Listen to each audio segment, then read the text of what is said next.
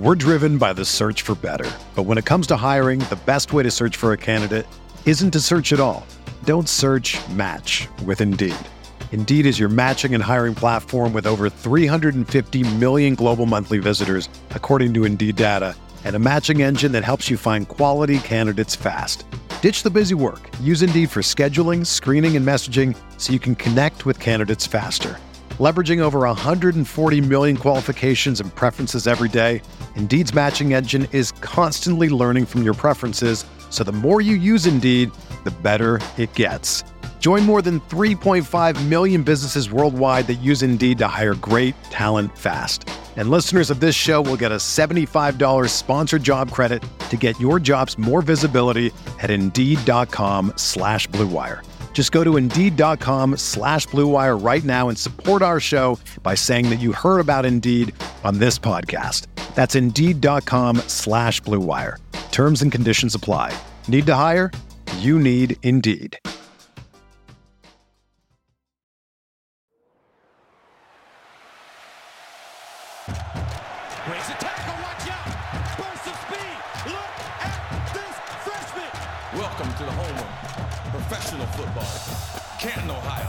Hello and welcome to another episode of the College to Canton podcast, the perfect show for any and every college football and NFL fan. And NFL football is back, uh, at least kind of. We uh, you know had the Hall of Fame game, and with that, uh, we had plenty of bad football to be played, and and a bunch of uh, Chris Collinsworth saying too much and uh, whatnot. But you know it, it doesn't even matter because football is back. We're just excited to have anything back. We got college football around the corner. Top top colleges already back with their fall camps and and everything. But uh, today we are going to be talking about some of our favorite rookies that are already making noise in NFL camps, uh, in NFL preseason games, and, and players we want to see here soon. And also because the Hall of Fame game just took place, and this is the College to Canton show.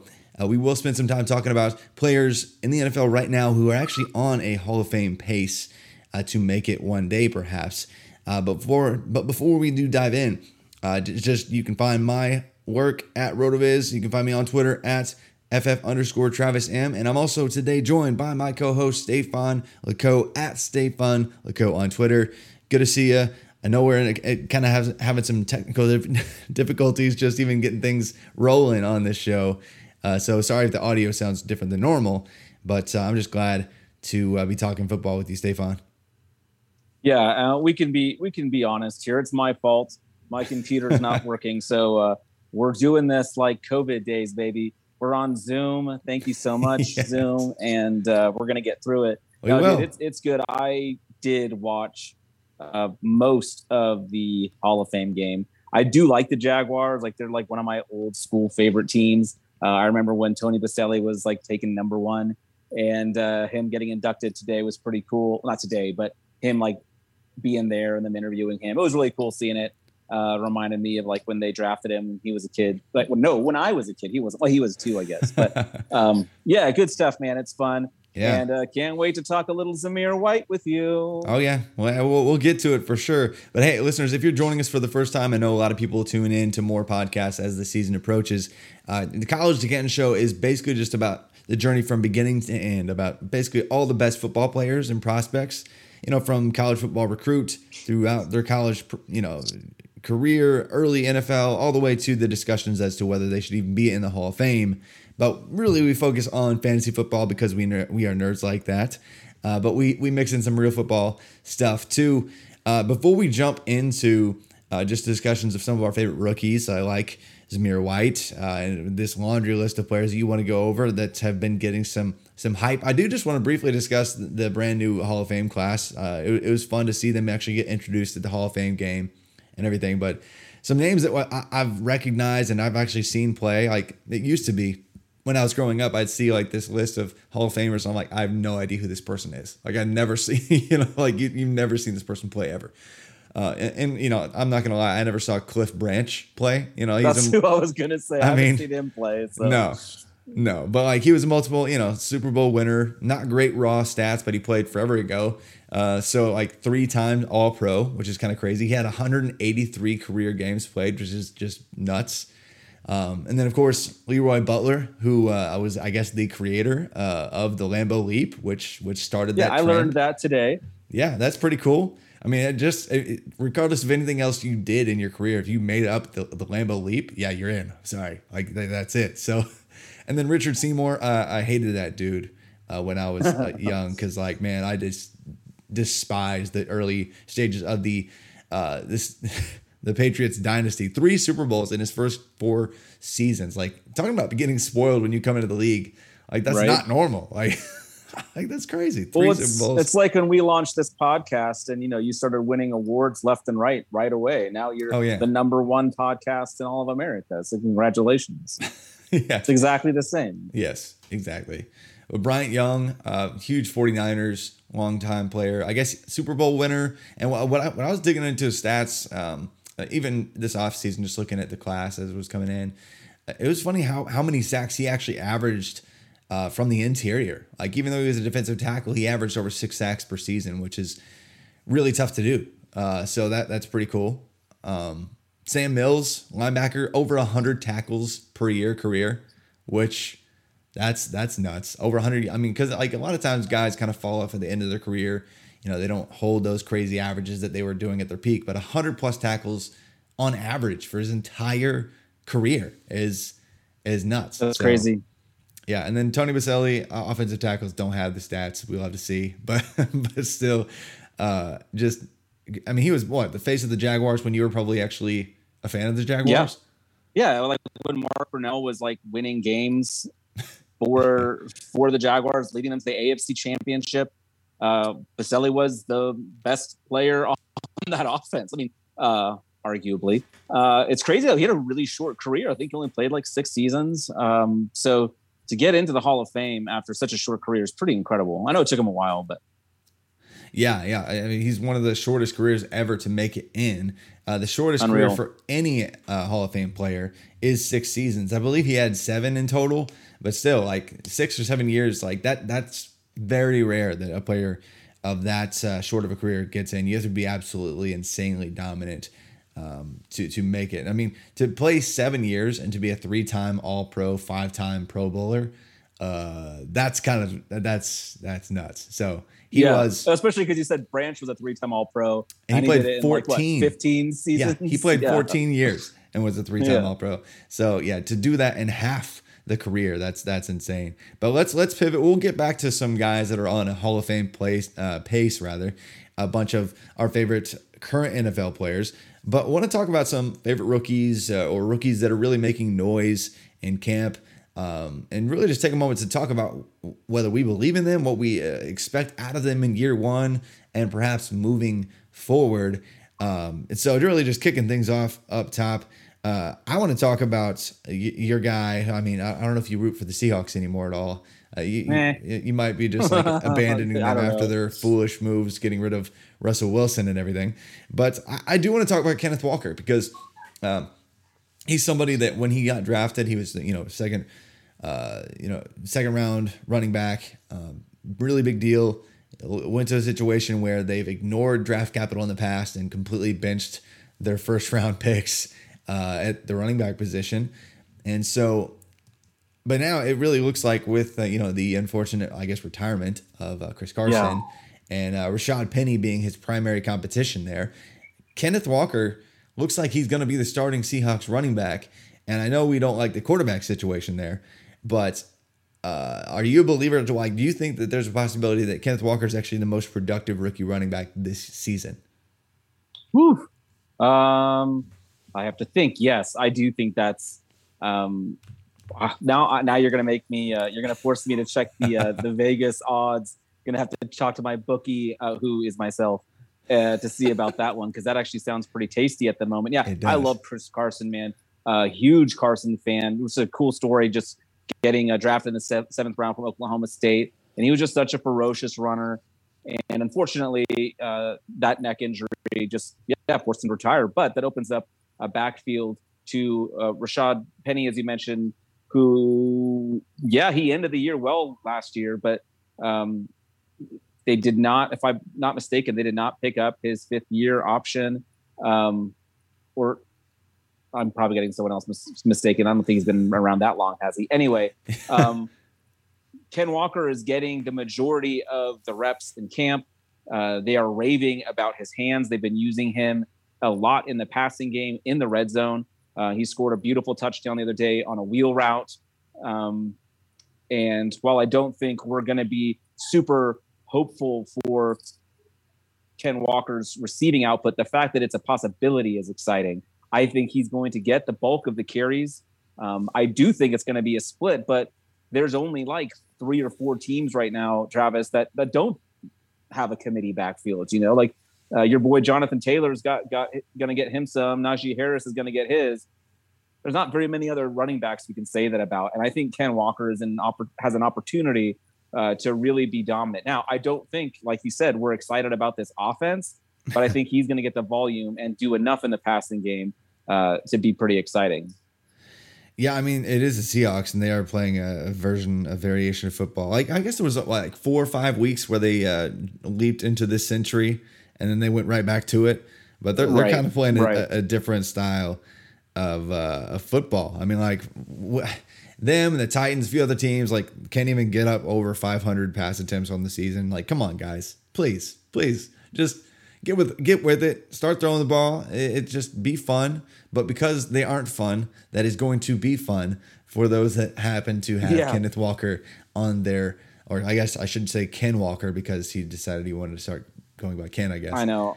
I'm still not used to it. I'm not used to it either. I mean, like, well, it, like guys that you know, it, like, it, I'm not gonna. It, it, I don't think I've ever successfully called uh, Odafe Oweh Odafe Oweh. Like he's Jayson Right. Oweh, you know, like like players that I you know followed in college. Like it's when they change their name and mi- mix it up. I'm like, oh, okay, that's uh that's gonna take a minute, but Yeah. okay. But yeah, Oh, I also wanted to just point out with Ken too is like Seattle invested heavily in their offensive line over the offseason, both like in the draft and and, and through free agency. So I think Seattle is looking. While they don't have a quarterback, I don't think they're going to get Garoppolo. I don't think it matters uh, for Kenneth Walker because they're going to be playing smash mouth football, um, and I think I think it's going to help out. And also, I know they just signed DK to a huge extension, which I don't really get with what's going on there, but um, he'll stretch the field out. You can't really just um, put nine in the box when you got Lockett and uh, DK out there. I don't care who your quarterback is. So I think I think Ken has a good opportunity for some points. And I was not high on him um, after Seattle drafted him. A, a lot's changed to uh, to move my opinion on him. Yeah, and it actually has. I mean, I guess really it's that they've struggled with a healthy primary back to you know be the guy for 15 plus games of the past couple seasons. But it has been since 2019 that they've actually fed a feature back all season long, and that was Chris Carson. He had like 278 carries that season, uh, but. I'm not really sure how the split's going to be, but even if he does get 60% of the carries and he actually sees some passing work, he could easily get around 200 touches or more as a uh, rookie in the NFL. And as far as rookie seasons go uh, for running backs, that's that's solid. That's not like, hey, blow you out of the water, Saquon or Ezekiel Elliott type explosive years. But in a class that we've proclaimed publicly and confidently for a long time is a weak running back class, it's awesome to see Ken Walker uh, working his way into the starting role. Breece Hall probably doing the same, but uh, it'll be fun to watch and track uh, to, to see who's going to be the most productive rookie in year one. I, I have, and speaking of, I, I, I, need you to sell me on James Cook. I know that there's lots of hype. I know that he he's making people look silly in camp or whatever. And uh, James Cook truthers uh, that like him, and I'm not saying he's bad at all. I, I know my tone is kind of condescending, but it's it's really not. It's just um, given the situation there, given that Josh Allen is already like their their goal line back, and Devin Singletary has been a career goal line back despite uh, despite his stature. Um, and now they they have James Cook to be the receiving running back. But like, what's the upside with James Cook? Because I mean, I've seen people grabbing him in the early first of rookie drafts this year in multiple leagues, and then now that confidence coming in even stronger now that training camp videos are coming out and. And you know, people are talking about his crazy upside and where you should even draft in him in redraft leagues. Uh, so, I don't know. Are you higher than me uh, on James Cook uh, this year and beyond? I I think I texted you when he got drafted to the Bills, and I was like, James Cook 101. Now, of course, I was joking, but I was excited about the fit. Yeah. I was excited about that fit uh, in a similar way to how you were excited about Rachaad White and, and still are. Right. Um, I think James Cook is going to fit in that offense really, really well. Um, do you happen to have my computer's broken? Uh, so I can't look this up. Do you happen to know where the Bills rank uh, in pace of play? Um, pace of play, I don't actually have pulled up right now. Are Okay. you talking about? So in I'm assuming it's pretty quick. Um, here's the thing that I I think is overlooked sometimes is teams with high pace of play when they have an explosive play, they're not looking to sub out players because it gives the defense an opportunity to do the same. I think James Cook is going to be um, given just because he's on the field a lot of opportunities to score within the red zone. Uh, maybe not like goal to go situations, but in still uh, favorable favorable situations. And he is the pass um, catching back in a what we expect to be a prolific passing offense. Who um, I know everyone wants Gabriel Davis to be the truth, but he's not yet. I think James Cook uh, he's been lining up at receiver in camp as well. Um, he's been getting reps uh, with the first team at receiver, so it's it's pretty exciting. He could be a very versatile player, um, similar similar to what I think we'll see in Jacksonville with Etienne. Um, I think Singletary being average, the fact that uh, they went and got Zach Moss and then now went and got James Cook shows that they're not necessarily extremely pleased with what they have. And they'd like to see if maybe they can get a little bit more explosive. So I do think there's an opportunity for James Cook uh, to have a bigger role. Now, I'm not counting on it. Uh, I, I, I'm not going to bet this one like I might Ken Walker, um, but I think it's uh, it's a pretty decent shot. Uh, RJ White today on uh, one of the CBS podcasts was talking about um, about the role that he he predicts actually uh, Cook to have. I think he he bet like he um, RJ White is one of the big handicap. Uh, he's on like the sport sports line and does all the betting Yeah. stuff. And he took uh, James Cook as his offensive rookie of the year because the odds were pretty good, and uh, he put forth a compelling case. So um, while I don't think you and I are truthers by any stretch of the imagination, I think I'm a little higher than you. Yeah, I, I think you are, I- but I want to get excited about him because eh, watching him against SEC opponents and and still looking like the most explosive player on the field at times was really fun. Uh, and it Yeah. was really fun this this last year in his fourth season for them. Uh, finally. Uh, putting together a, a supremely productive season. I know that they played more games than anybody else, but he still got to 1,000 plus yards from scrimmage in his final year and it, it was receiving production where he was succeeding. It was efficient running where he was succeeding, and so I liked him uh, as a prospect. It was just that he was a little bit undersized and didn't have Yeah. a, a- super nice profile that spoke to me and said, "Hey, this guy has you know the ability to tote the rock and be the, the guy ever." Um, but, you but know, it- Georgia doesn't do that with a lot of their running backs. You know, No. like well, we I think we talked about that last week, like with with uh, with Chubb. You know, he's one of those exceptions. So But be interesting to see what so, happens. But like I mean, he he just really, I mean, he never had more than 113 carries in a year ever. yeah, So yeah, that was- that's pretty crazy. Yeah, so I, I mean, even when like the lower stats guys like Swift, they were they were they were much more productive um, as as runners than he ever was. So I mean, to, to have like three years where he, you don't even get to like 350 rushing yards in a season, and then your final season you finally do it. It's not exactly the profile that we like at Rotoviz at, at all. That- That's true. Yeah. But at the same time, it's really hard to deny his explosiveness. I I do see that. I think it's fun. He's getting slot reps. I know there was similar buzz to Etienne like you mentioned last year, but I had somebody like up in my mentions trying to like convince me that James Cook was just going to be the starting slot receiver for them this year. Oh, yeah. was like, uh, okay, bro, that's cool. That, Yeah, I- that's. I mean, he's gonna he he might you know shift out to the slot some. They might have some packages where he and Right. Singletary on the on the field, and he's in the slot every once in a while. But that's not going to be like his I- normal I- role, I and that wouldn't even be a good thing if that was the case. You know, it's like, yeah, I, I I know we love to see the targets and everything like that, but um, I think his ceiling is just more capped than uh, the believers want to address and deal with. So I, I'm dampening it just because his hype is so strong right now that it would be impossible to even pry him away from anyone that I wanted to grab him from. So I will gladly uh, take buy the dip after Devin Singletary is clearly the guy out touching him like 15 to 9. Yeah, or game, or maybe you you, go out and try to make a trade for for Singletary. You know, like Yeah, right now would be a, because I'm sure you can get him cheap. Yeah, he was a guy who had what 230 ish touches last year. So yeah, that that's a pretty nice, super super cheap. What like he's like an RB four and five price. Like seriously, like this Yeah. season I've drafted him as like an RB four in a couple spots. So yeah, that's not a bad play when the guy like James Cook is going off. But I still believe he will be productive in, in a long term player. Like even if he's like a James, same name, like a James White, like a really productive receiving back for a very long time in the NFL, that could be his avenue to long term success. But uh, staying with uh, little guys who uh, people want to put in the slot, but they can do much more. Sky Moore.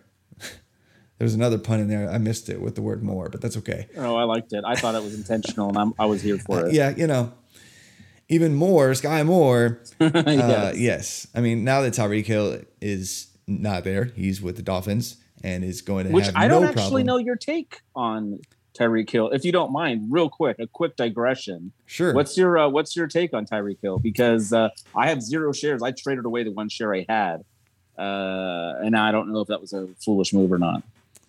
You know, I had this conversation on Scott Connor's pod, uh, not specifically about Tyreek Hill, but we were talking about what makes elite wide receivers elite and uh, how much of it should be attributed to the quarterback versus attributed to the wide receiver.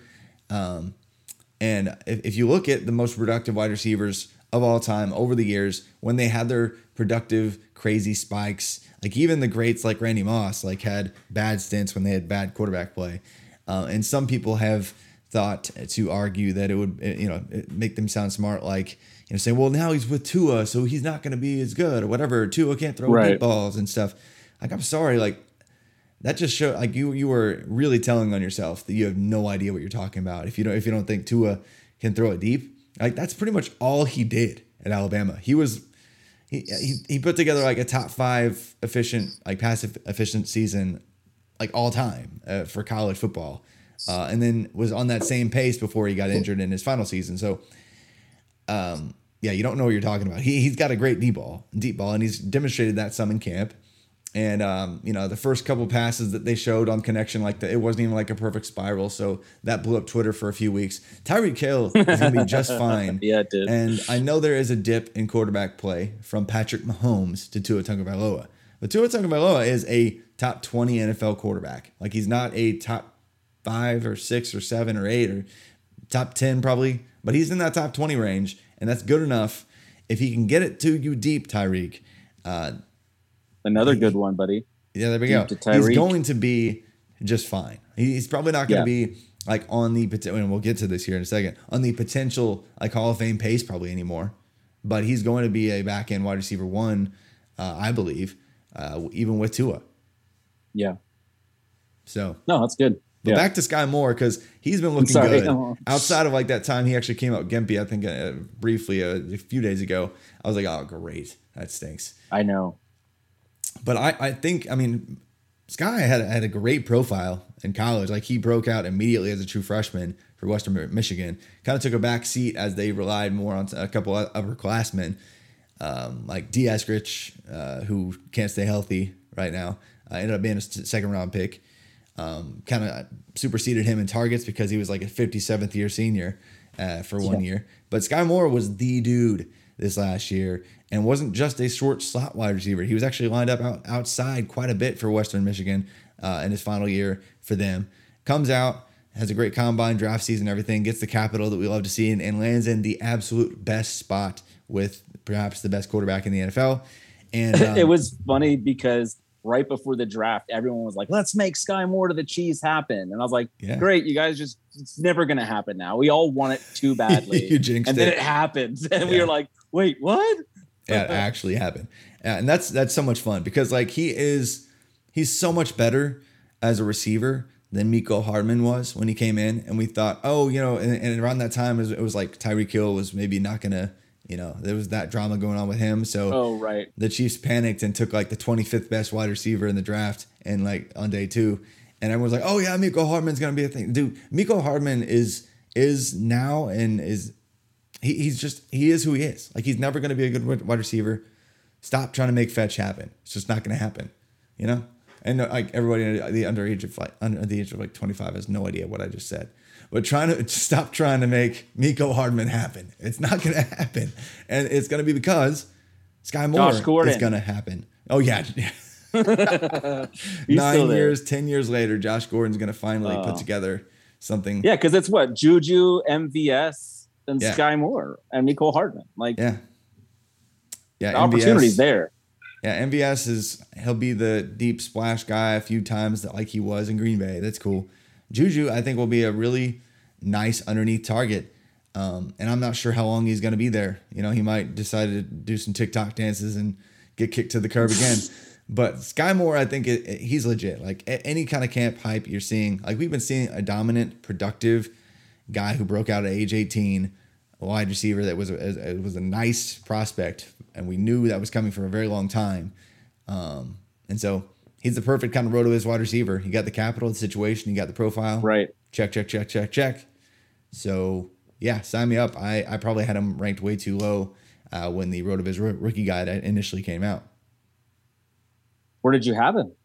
I think I had I him don't like remember. late, I've late looked first. at it. I have it. I think I had like late, late first remember. for me. I think the average because um, Blair was super bullish on him. Like he had him like fifth or something, and I Hmm. think the average still had him as like a late first or so.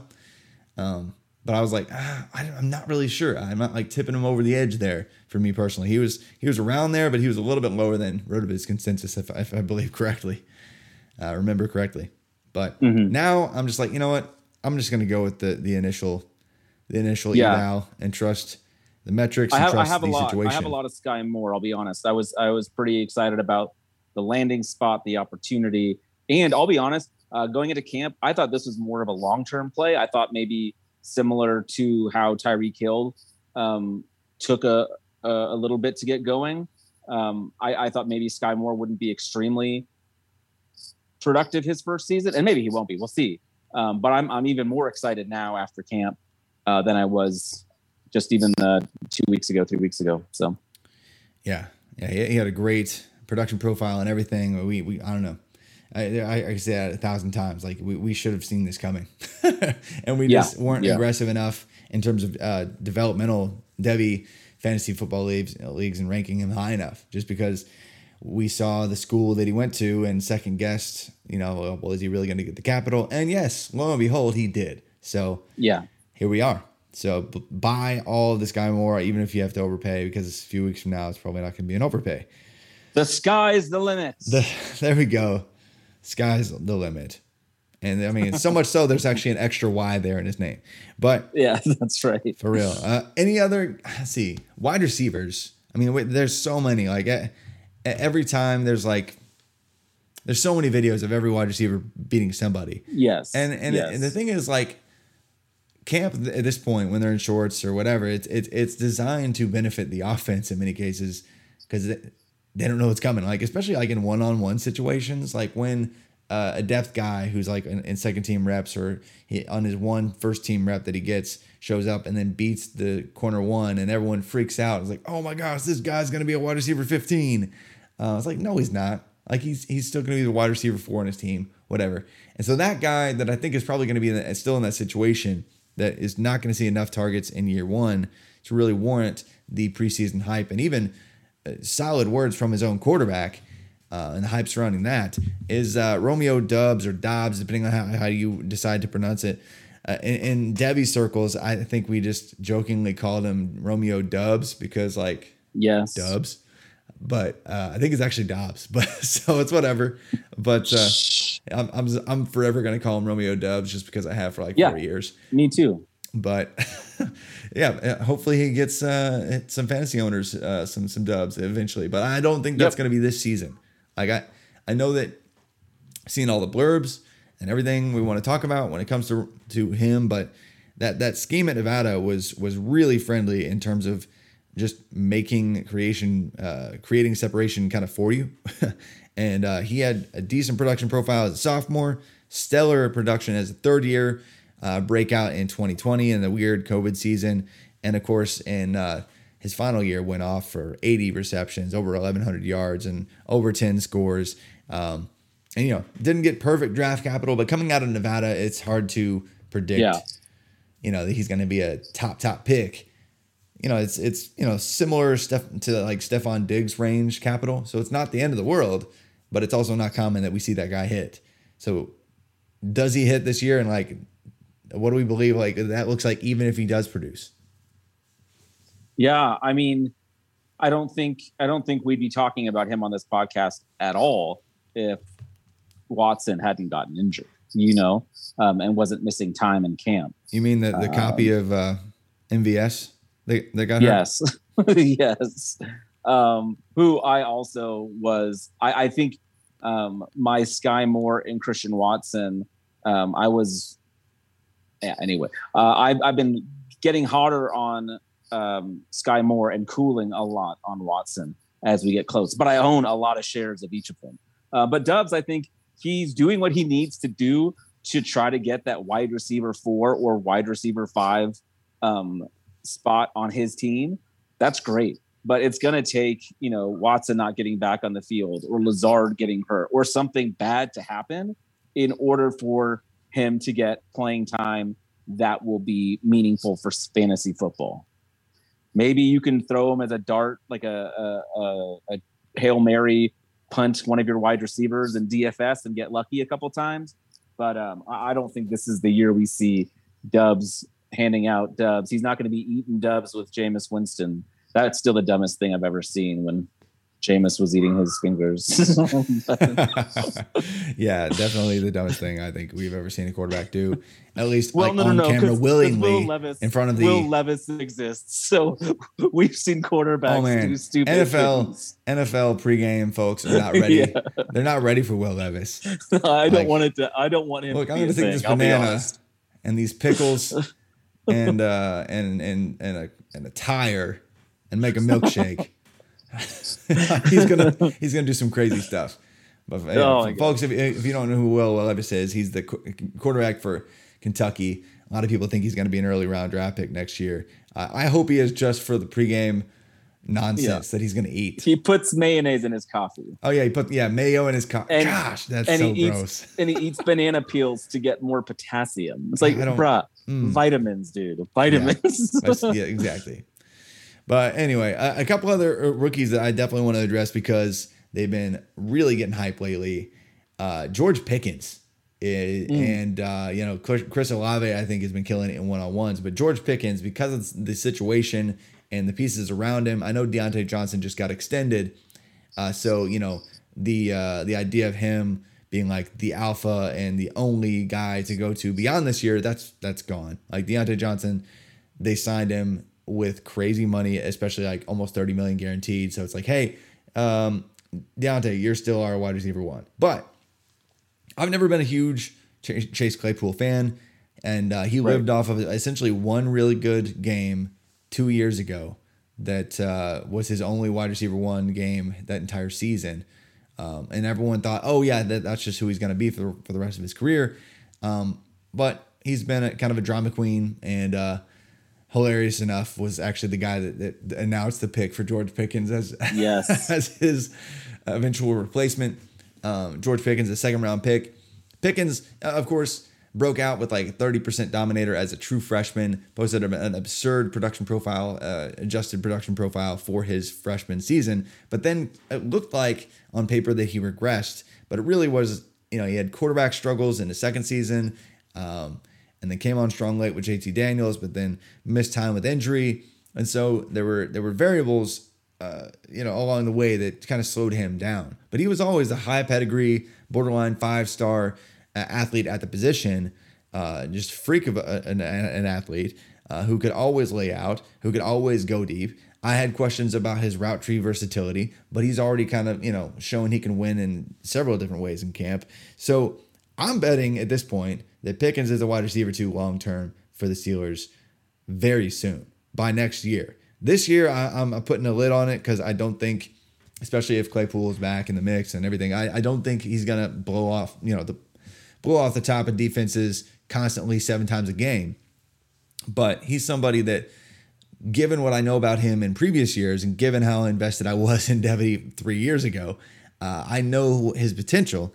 And I think I'm just going to wait rather than buy right now. I'm just going to wait for when Diontae Johnson has a few blow up games in season or Chase Claypool even has one good game this year to, to buy the dip at that point if I can.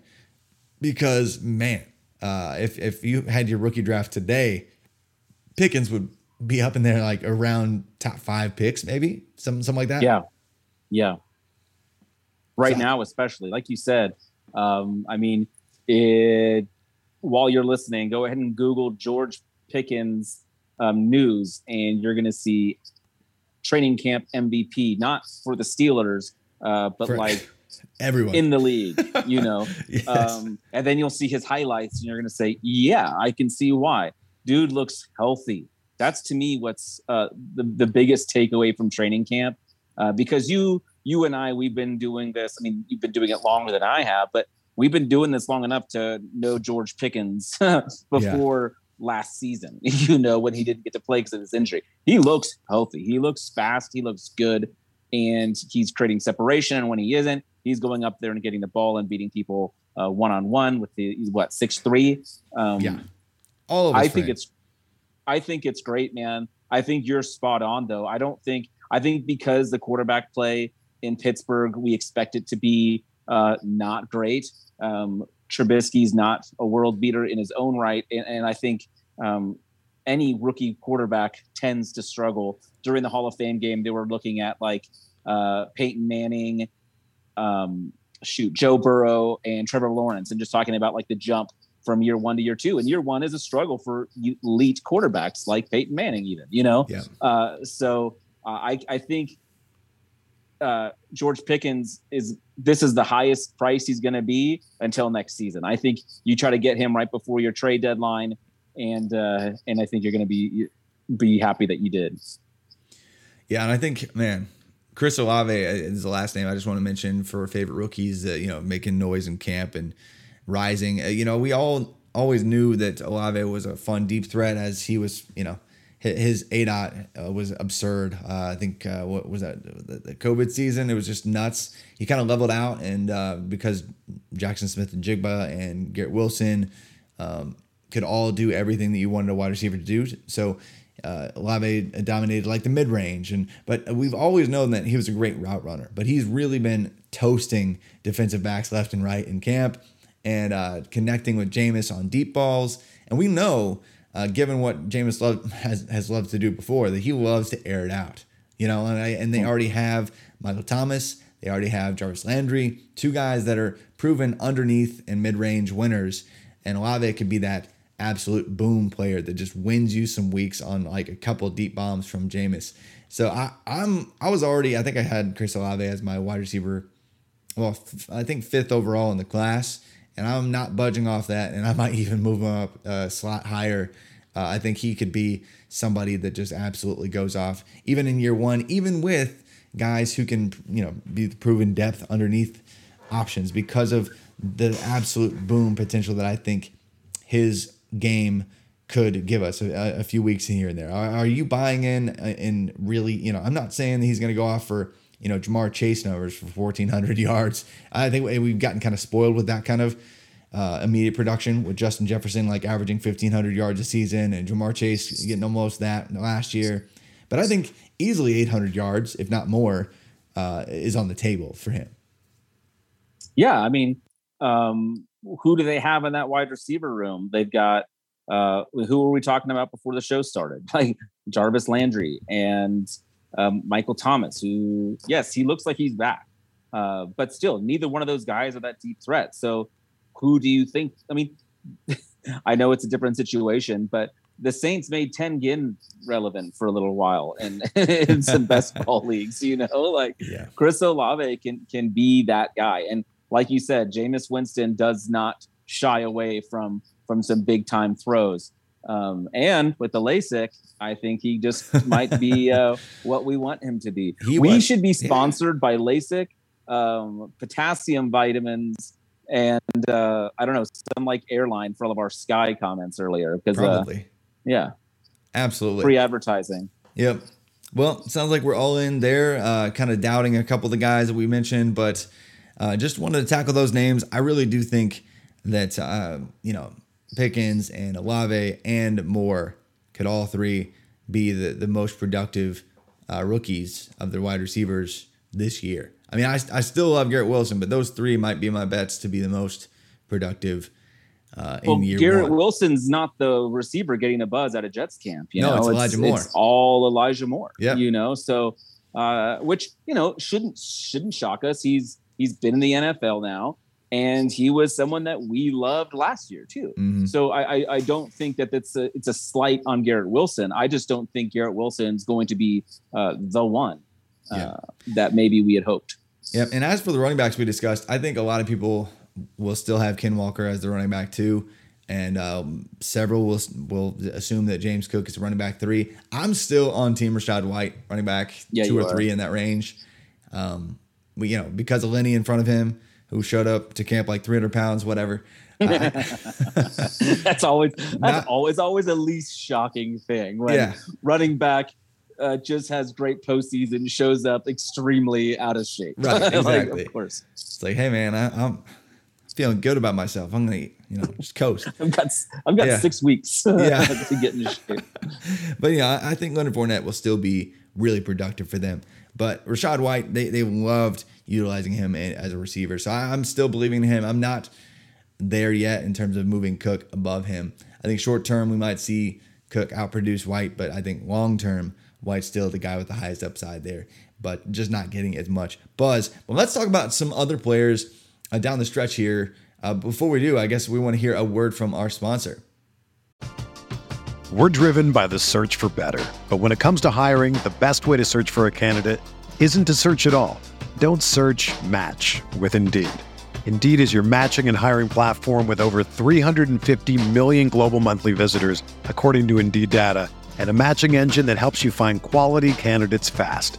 Ditch the busy work. Use Indeed for scheduling, screening, and messaging so you can connect with candidates faster. Leveraging over 140 million qualifications and preferences every day, Indeed's matching engine is constantly learning from your preferences, so the more you use Indeed, the better it gets. Join more than 3.5 million businesses worldwide that use Indeed to hire great talent fast. And listeners of this show will get a $75 sponsored job credit to get your jobs more visibility at Indeed.com slash Blue Wire. Just go to Indeed.com slash Blue Wire right now and support our show by saying that you heard about Indeed on this podcast. That's Indeed.com slash Blue Wire. Terms and conditions apply. Need to hire? You need Indeed.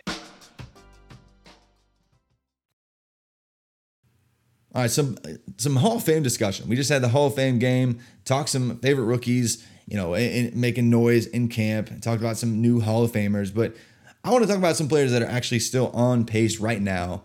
Uh, younger players and even some kind of shoe in Hall of Famers. Uh, just because it's a fun debate to have every like once a year that we do on the show uh, around this time. Just talking about these players who are on pace and if they do X this year, could really bolster their resume to to stay on pace or earn their spot in the Hall of Fame. I think, you know, a few players that are obvious names that are kind of on the way out of the NFL, like our Frank Gore, Larry Fitzgerald, Adrian Peterson, you know, like whether they're officially retired or not, they're, you know, they're I mean, all three. Frank Gore hasn't been drafted yet. He still has a year of eligibility left. yeah, Frank Gore Jr. I'm still disappointed. Oh, right, right. I'm still disappointed that Frank Gore didn't make it long enough in the NFL to play like on the same team as his son. That would have been incredible. Uh, missed Yeah. it by like a year or two. But those guys, obvious shoe-ins. I don't care. I don't want to hear the. But Frank Gore wasn't. No, just just shut your mouth. Shut your mouth. Yeah, I don't want to hear it. Like he's like top five all time in yard, yards from scrimmage. He's gonna make it. But guys that are still in the league, uh, we we could talk about uh, some of these quarterbacks that are just obvious. Like, huh? You think Tom Brady's gonna make? yeah, right. you think he's gonna make Yeah. it?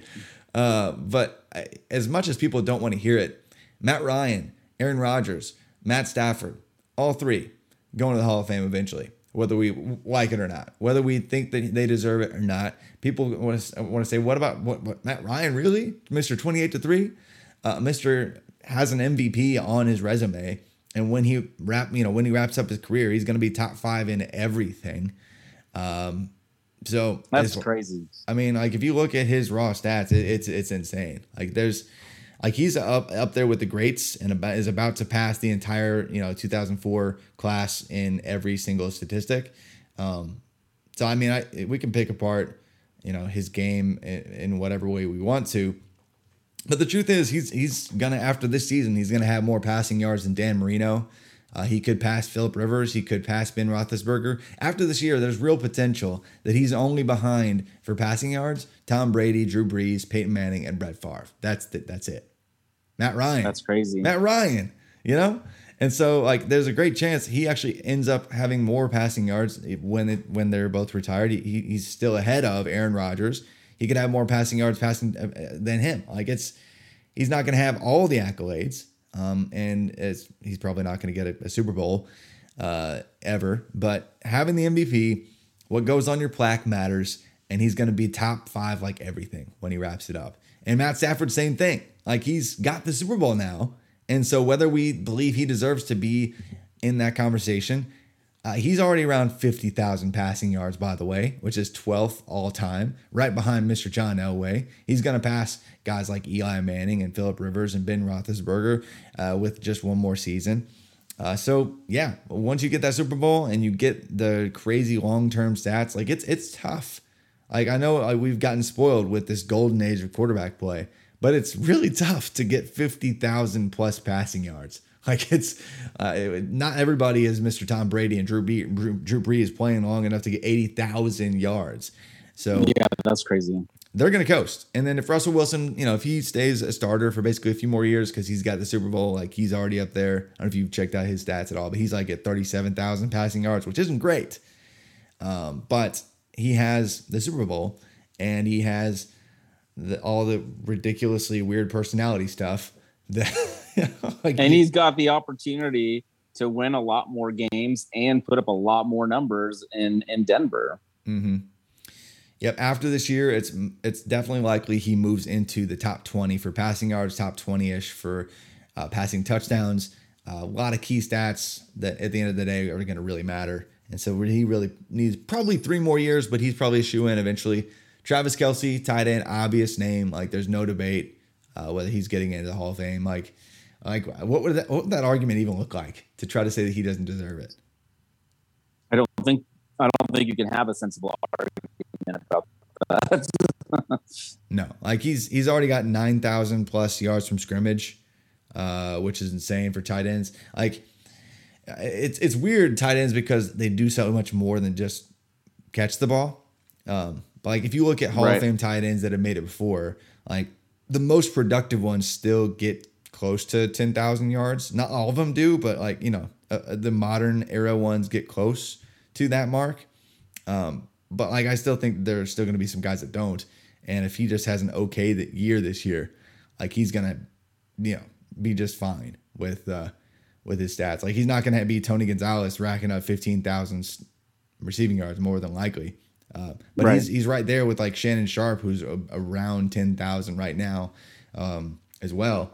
So I'm acting like he's gonna add to his career, but you know what I mean. Like he's he's right there with Shannon Sharpe. Like he he could be one of the most productive tight ends of all time. There's a few other guys who are probably going to go in before him that aren't in yet, like you know Antonio Gates and a couple other guys that have retired recently. But Kelce is an obvious name. But beyond that, like who else do you think active fantasy relevant guys you think of like oh this guy is probably on pace our typical pace to make it to the hall of fame Hmm.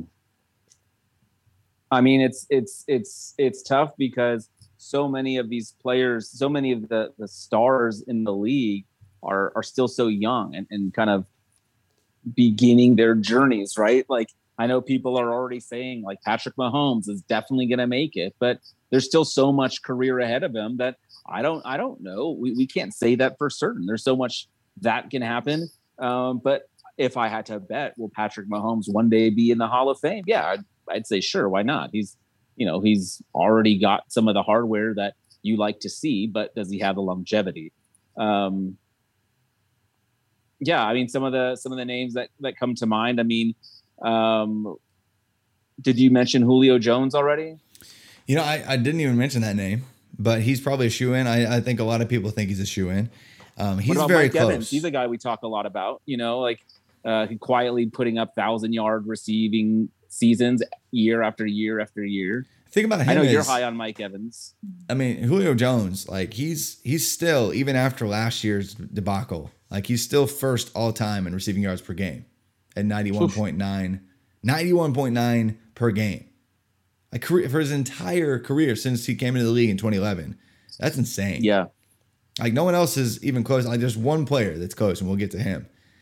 Um, so if he has an okay season, like one more okay season, like he's sitting around thirteen thousand, just over thirteen thousand receiving yards to get in like the Reggie Wayne range. He needs like a thousand yards more, and Reggie Wayne's gonna go, and Marvin Harrison Yeah. already went in. I know there's are two Colts receivers, but they're very similar resumes and he's gonna get up, right up to that minimum. He's now he's not if he has one more decent season, he's in. But he's probably in anyway, given that he's you know averaged more receiving yards per game than anyone ever.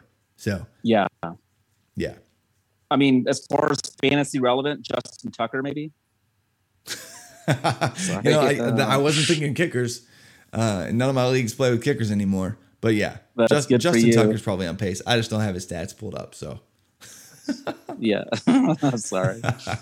You know, uh, though, uh, keeping it wide receiver though, you mentioned that I like Mike Evans, and I do, I really do. And um, I know some people think, oh, because of you know because of how they feel about him from a fantasy perspective, like how he can kind of be boom bust or whatever, um, and he's not like an eighteen hundred yards per season kind of guy. They think, Right. oh well, he's not a Hall of Famer. Like he, like when I think of a Hall of Famer, he's I think of guys that are you know, the Calvin Johnsons that have almost 2,000 yards in a season. But the truth of the matter is, he's got over 9,300 yards through eight seasons, which is averaging 1,163 yards, receiving yards per year. And he's averaging 76.2 receiving yards per game, which is actually 11th all time. So as much as we we think he isn't like this crazy high average guy, um, and he's boom bust or whatever, he's 11th all time in receiving yards per game and he's the best of the pro in terms of per game numbers, per season numbers, in just about every way out of the 2014 prolific wide receiver class. So you're the best wide receiver in the best class ever, and you're 11th all time in receiving yards per game, and you're not going to make it to the Hall. Um, he's probably going to eventually slow down, but he has another year with Tom Brady now, and Yep. so like if he if he gets basically two more seasons around the pace that he's been holding, he's going to be you know around al- almost to twelve thousand receiving yards already, and then he could just kind of dink and dunk and age out and accidentally get to fourteen thousand receiving yards, you know, and so he's he's I've got another one on for you. Yeah. What about DeAndre Hopkins? Yeah, that, that's a good one because uh, you know he his he's his stock has definitely dropped in just the like the last Right. five seconds. But if you look at his career as well, he's just got one more season under his belt than Mike Evans. Um, and how, actually, you know, how many receiving yards per year do you think he's averaging? DeAndre? Yeah, Aver- um, 1252. Eleven seventy seven. Last year really Oh. killed him, but his Yeah. per per game numbers and this and this year's gonna kill him too. Yeah, but his yeah, but his per game numbers though, uh, seventy seven point eight receiving yards per game, which is seventh all time. So he's way way up there, already at just shy of eleven thousand receiving yards. So typically, if you want to make it to the Hall, like if you look at the guys who have made it to the Hall in the last you know twenty years in the modern era of football, like you need at bare minimum, like if you played in this era, you have to get to 13,000 receiving yards. Absolutely. If you get if you're below there, you're not going to make it. If you look at a bunch of the guys, like if, if you uh, either that or you like didn't play very many seasons because like the only exception is Megatron, and that's because Megatron is Megatron, and he had his absurd 1900 plus, you know, receiving yard season, or whatever it was, and um, we all knew that even though he played nine seasons, he was the most dominant force. They would triple team him at the goal line. Like everyone knew that he was the big deal, and he was three time All Pro, six time Pro Bowl, you know, just dominant force. But outside of being Megatron, you have to get to 13,000 career receiving yards. And really, if you want to be safe, you got to get to 14,000 probably. Um, we and we still have some guys that have recently recently retired that aren't in yet that are at 14,000 plus and they're eligible, but they're not in. So you have to get there. But Hopkins could have like three or four meh seasons and then hang it up. And he's probably right on that cusp. So I think he's Right. certainly on pace and is How probably how do you think if you if you just play a long time and you kind of uh, accumulate stats towards the end of your career, Mhm. does, does that have a negative impact on getting into the hall or not? What do you think? I think it definitely does. If you look at some of the uh, the running backs, like like guys like like LeSean McCoy, like he limped his way to fifteen thousand yards, but people won't really count those last couple seasons because it was just so gross. Uh, he wasn't even the starter, but his prime was definitely in that conversation. But if you limp it to the end too long, people start asking questions like, does he really deserve it, or is he just a compiler? Like same Frank, mm-hmm. like Frank Gore thing, you know? Like he was because everyone's last memory of him are like the last five ugly seasons where you're like, how is this dude still walking? You know? And he's playing with the Jets, right? Yeah, and, and people forget that like dude broke his pelvis and then put up 1300 yards a year after. You know, like, uh, like when when he was much younger, like in 2006 or whatever. But no one no one remembers that. So I, I, I don't know. I think if you look at the entire body work and you look at the, the most recent classes that have gone in at each position, you can kind of be informed. I think overall the NFL does love their counting stats though. Like even if you didn't have a perfect end to your career, even if you did kind of stick around for a long time, there are guys that kind of made it in like that. Like I can think of like uh, Andre Reed. Like when he went in the hall and uh, when he did, and not to knock him, uh, just when he went into the hall like in 2014, I was like, really? Like there's there's 25 wide receivers that are eligible right now that are better than him. Right. And right. so like i- i- in terms of his complete body of work, like he was a 16 season guy though, and so that matters. and playing in a different era and Mhm. playing in like through different eras as well. Yeah, but like, dude was literally never an All Pro type type wide receiver ever. Didn't have the peaks of a bunch of guys who I think still deserve to go in. And so, but because he was that that long term, you know, long term guy, um, you know, sixteen season kind of guy, he got in. Like even like an Art Monk, similar conversation. Uh, even though it's another sixteen year guy, he eventually got in, but it took him a while. Um, I think it, it just if you are that kind of player, it takes you longer because like Andre Reed was retired in uh, 2000. Like he was he, his last NFL stat was like in the year 2000. And Yeah, he needed to wait a while him- to get in. yeah, it took him like 14, 15 years to get in. So I think that kind of career, like if if it is that Hopkins and Evans, you know, they really drop off, but they get up to the counting thresholds, they'll still both get in.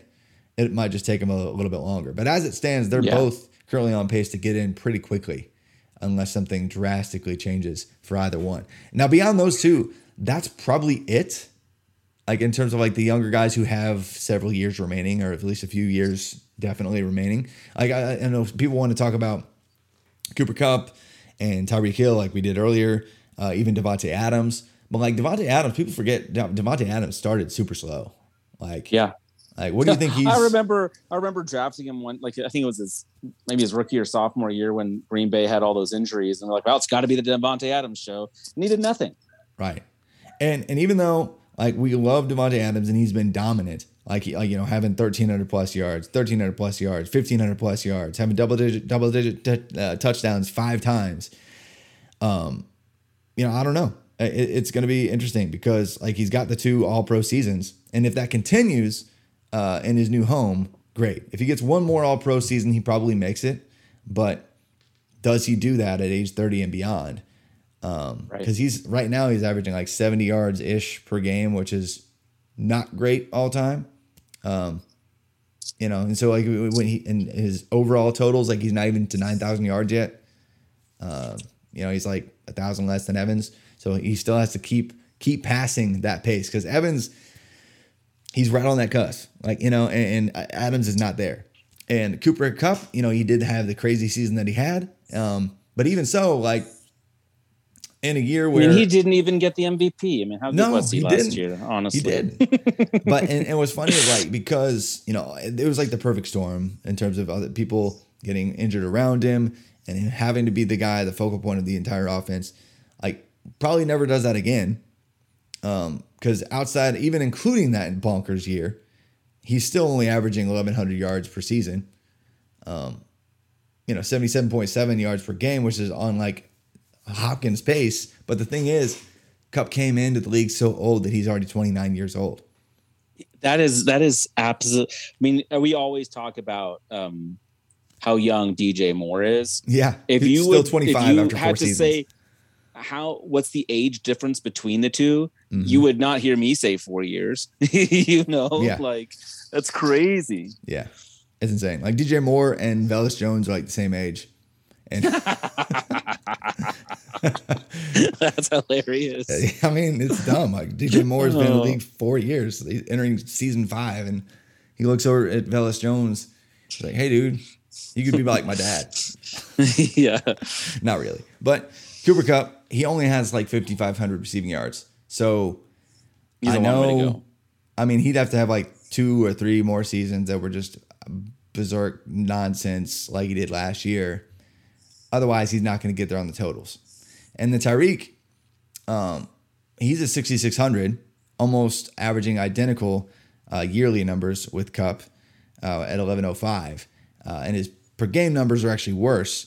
So really, he has a, ways to go too. Uh, he's a little bit younger, but he's still like man, it's just really tough to to reach the threshold that's expected of modern era wide receivers that play long enough to make it to the hall. Like the, we have seen almost one per year over the last 20 plus years go in.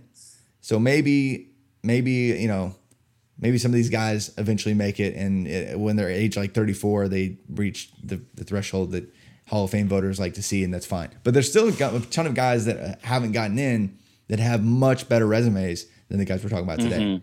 So it will be interesting to see, uh, like, even though this is like the past happiest era ever, how many of these guys actually, when it's all said and done, have the re- requisite resume to get in? Um, think Antonio Brown gets in. I think he stupid as he he stupided his because you know the irony. Yeah. it. He he stupided his way out of making it because um, being a an absolute embarrassment to both the No, league it's not helping. himself, and even if it is, and it is uh, clearly that he has some severe mental health issues. Um, that's both sad and frustrating. Um, and had he not just gone off an absolute bonkers cliff, uh, he would have coasted to the Hall of Fame. Yeah. like it would not even. Yeah. Have been, he would have been like he was on first ballot pace. Like he was, he makes all these other resumes we're talking about look silly. Like he had six years in a row we where he had at least, at least twelve hundred ninety three yards from scrimmage. That's insane. and yeah, and he had four seasons in there with over fifteen hundred. So yeah, twelve. uh, Right now he's al- he's still seriously almost twelve thousand five hundred yards from scrimmage, even with him just burning the last three seasons up in flames. Um, so had he just had normal ish years and average like nine hundred yards plus, he'd be sitting around fifteen thousand yards from scrimmage career. So that's so sad because he he was Yeah. he was one of the best that the game has ever seen. Oh, it was so but fun. because of all the drama and all the nonsense, and that's what people are going to remember him for. Probably not. right. But- yeah. A couple of the guys, because there's really, if I mean, there are probably people that are listening, like, what about so and so?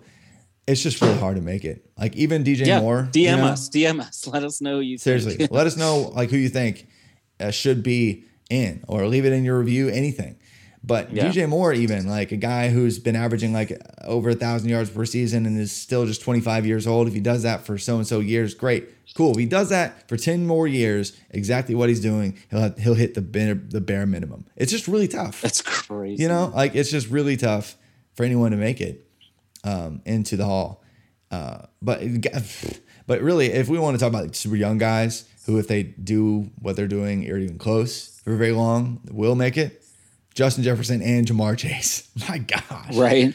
I mean, the only I mentioned this earlier, but the only guy who's even close to reaching what Julio Jones is doing per game in terms of receiving yards is Justin Jefferson, averaging 91.4 receiving yards per game, half a yard below what Julio Jones is. And not not only that, he's got 3,000 plus receiving yards through two seasons. Yeah.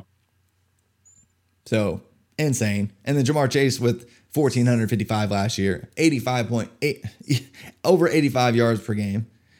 So both amid the top 10 all time so far. With with the extra game, like you you talking about receiving yards per game, just made me wonder. Do you think, and maybe we've actually talked about this, with the NFL adding an extra game, do you think the thresholds will kind of naturally adjust as well, or do you uh, think they're kind of solid because?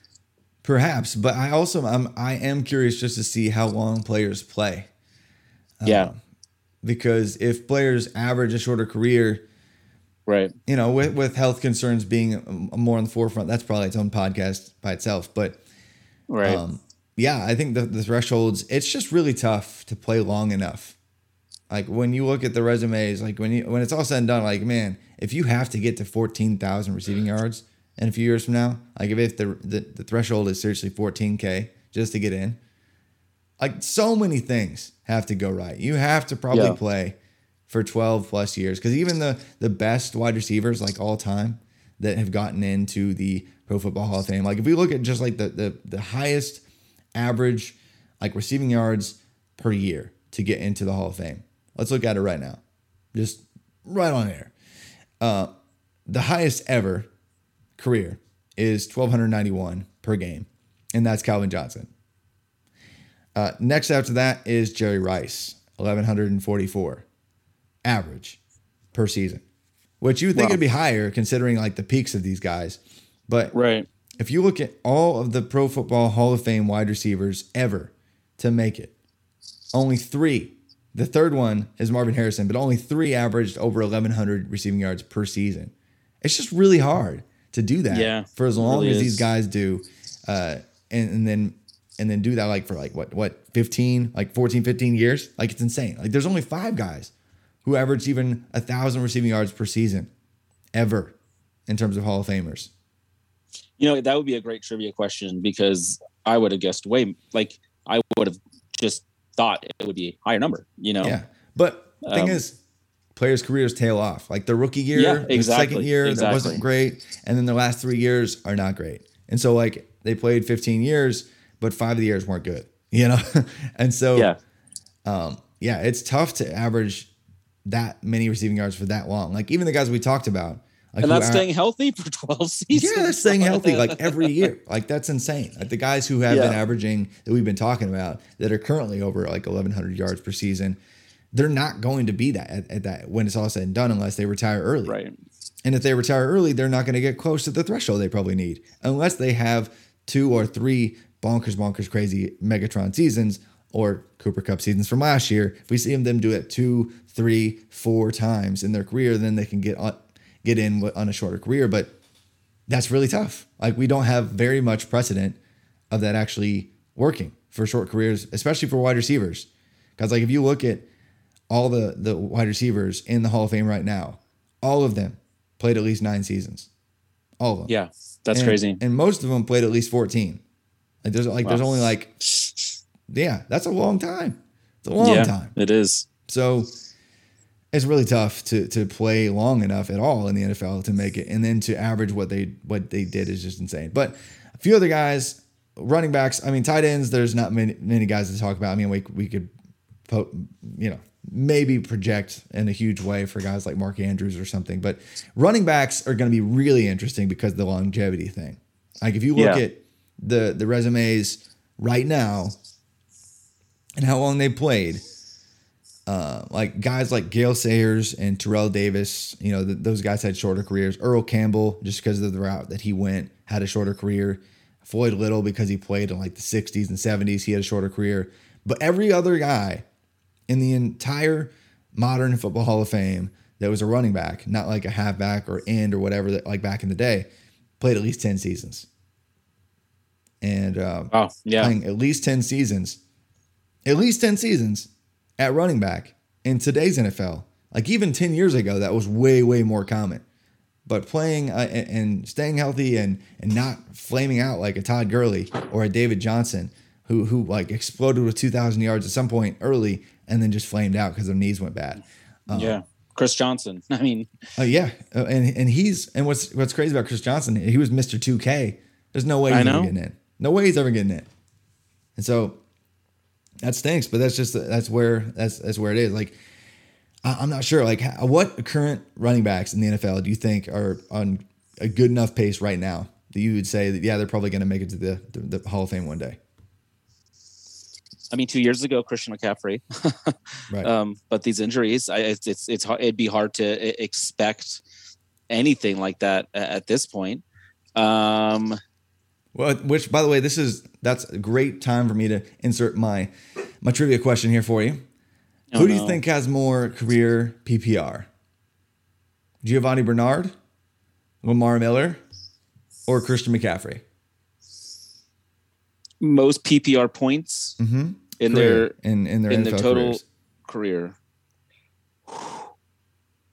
I'm gonna go with Lamar Miller. uh, it's actually Giovani Bernard of course it is. because he's he's played longer.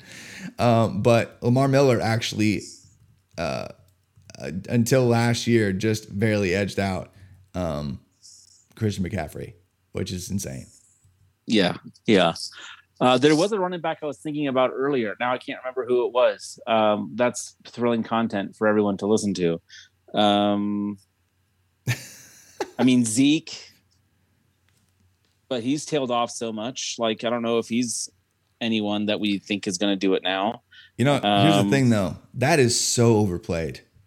I, I get it. It's just like that narrative that like Eze- Ezekiel Elliott's like really trash now.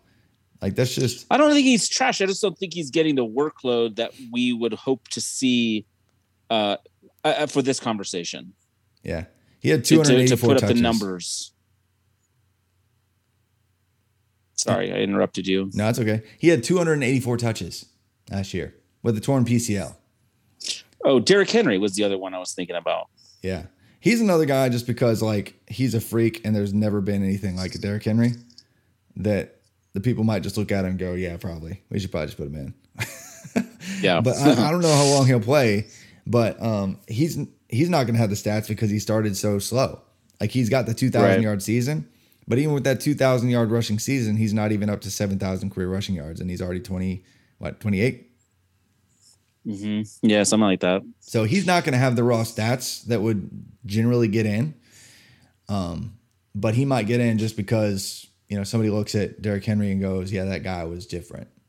And when they when he takes them to the Super Bowl and wins it this year, Oh, of course, yeah, like because he has two rushing crowns. He had an All Pro season, two seasons like with 16 and 17 rushing touchdowns, uh, multiple seasons over 100 yards per game. Like there's there's there's ways to sell you on Derrick Henry getting into the Hall, but he's gonna have to still stay healthy for a few more years probably to get anywhere near. which is asking a lot. I know it is. It really is. Uh, considering like he wasn't even healthy down the stretch last year.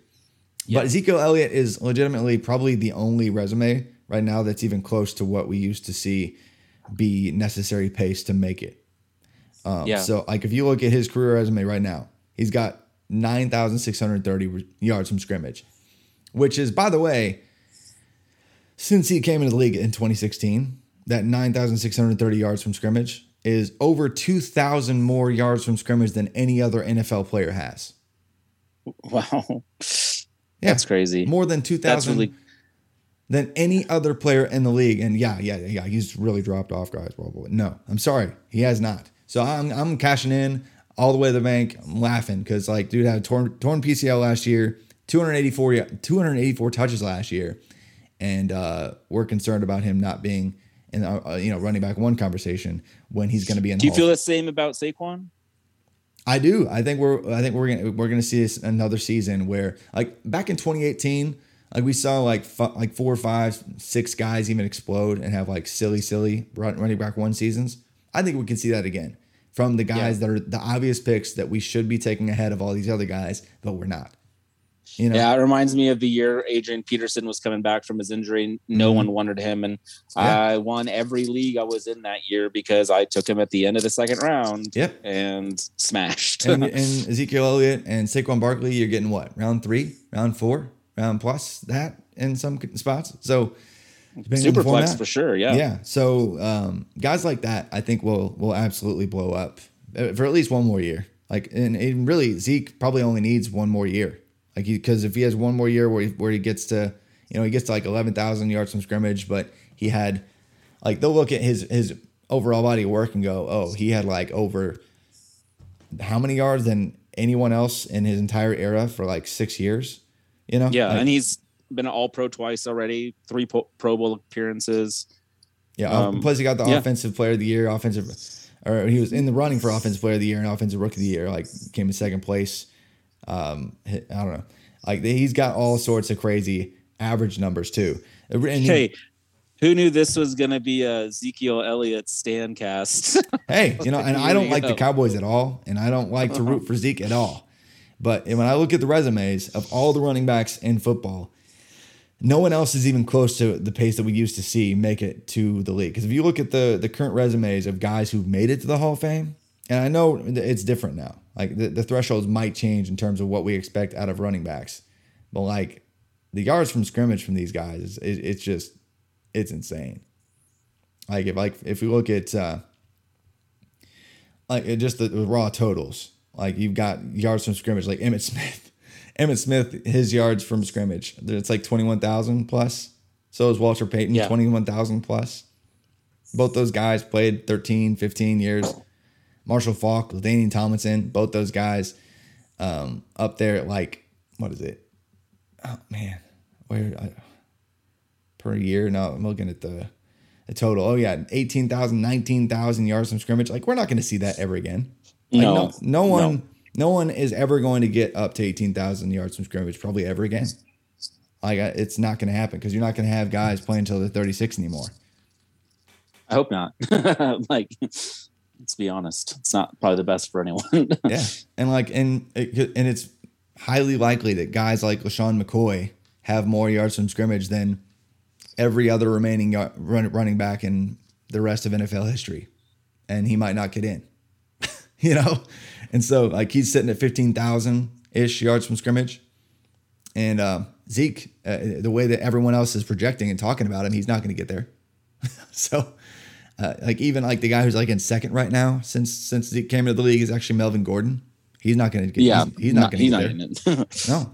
So, and, and if if McCaffrey and Saquon can't stay healthy, I don't care what their ceilings were. They're not getting in either. So right. It's just it's really crazy to to project who's going to make it, and it's really crazy difficult to stay healthy. I know we've said that like a thousand times, but it is nuts looking at these guys' careers that are just we're never going to see that ever again. You're not going to see Barry Sanders, LaDainian Tomlinson, and it stinks. Uh, it's just not going to look the same anymore. Because you know, even in backfields that uh, have an, a, an- a crazy awesome talent, like Javonte Williams this year, it's probably going to be like 55 45 split. Right. you know, it's just, Right. And that's smart for NFL teams to do, but terrible for uh, for stats. So And if and if they don't, it just means that his career will be that much shorter. You know, they'll move on that much quicker. I mean, you see, you don't see near as many running backs getting a second contract, let alone a third contract. You know, uh, Yeah. with their same team and in, in an established role. yeah, exactly. Well, that's probably all the time we have for on this show. Unless you uh, got any names you want to throw out or any other, you know, perhaps No, man, this on this was pace good. I Hall mean, Famers. I don't think we got to talk about Jalen Tolbert in the rookie part, but uh, Michael Gallup still not really being ready to go yet, and now James Washington being hurt. Uh, Jalen Tolbert's a guy I've been, uh, man, I I don't know if I think he's good or I think he's going to be good, but man, I want him to, and because I want him to so badly, I have him in every league. there we go. Well, hey, you hear it, you heard it here from Stefan. Jalen Tolbert, believe even if he's not got the can pipe yet. That's right. well, hey, leave a rate and review, question in, in your review, or uh, you know, comment about some Hall of Famers, anything like that. Find us on Twitter. You can find me at ff underscore Travis M on Twitter. You can find Stefan at Stay Fun. That's L A K O on Twitter. Uh, we should be doing uh, weekly shows. Again, I know we kind of took some time off from, from the summer. It's good to be back. But uh, if you guys have any questions for the show, reach out anytime. But uh, looking forward to really so much more college football talk as, as camps continue to open. NFL talk. We'll be hopping back and forth between the two and diving into the journey of all these best football players. But until next time, you guys take care and enjoy some football.